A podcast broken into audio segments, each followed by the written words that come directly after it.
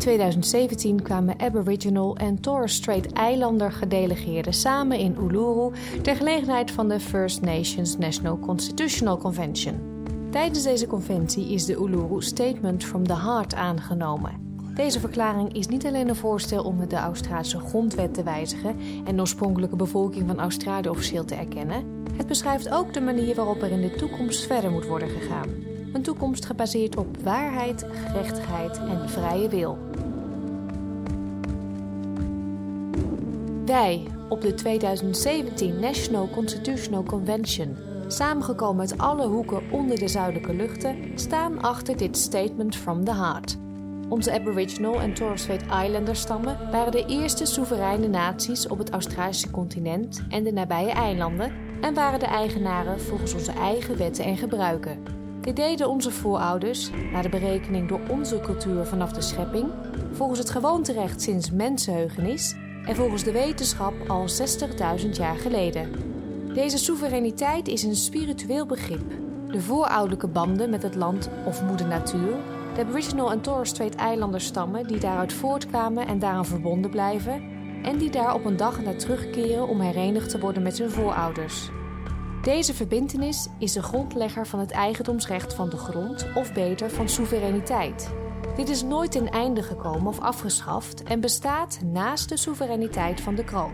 Hoe kan het anders zijn? Dat volkeren al meer dan 60 millennia land in eigendom hebben en deze heilige verbintenis uit de wereldgeschiedenis verdwijnt in de afgelopen 200 jaar. Met de substantiële grondwettelijke verandering en de structurele hervorming geloven wij dat deze oude soevereiniteit een completere beeldvorming van het land Australië kan bewerkstelligen. Verhoudingsgewijs zijn wij het meest onderdrukte volk op deze planeet. Wij worden niet geboren als criminelen. Onze kinderen zijn in ongekende mate van hun families vervreemd. Dit is niet omdat we niet van ze houden.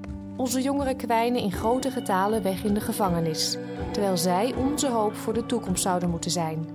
Deze voorbeelden leggen duidelijk de structurele aard van ons probleem bloot.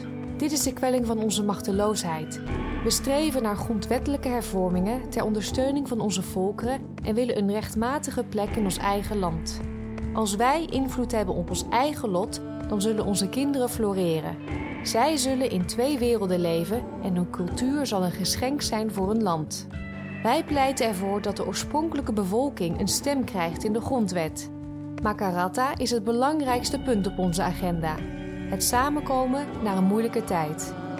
Het geeft onze ambities weer voor een eerlijke en waarheidsgetrouwe band met de bevolking van Australië en een betere toekomst voor onze kinderen.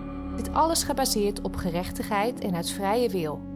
Wij willen een Makarata-commissie in het leven roepen om de onderhandelingen tussen overheden en de oorspronkelijke bevolking te begeleiden en om de waarheid over onze geschiedenis te vertellen. In 1967 kregen we stemrecht en in 2017 willen we gehoord worden. We verlaten het basiskamp en beginnen aan onze trektocht door dit uitgestrekte land.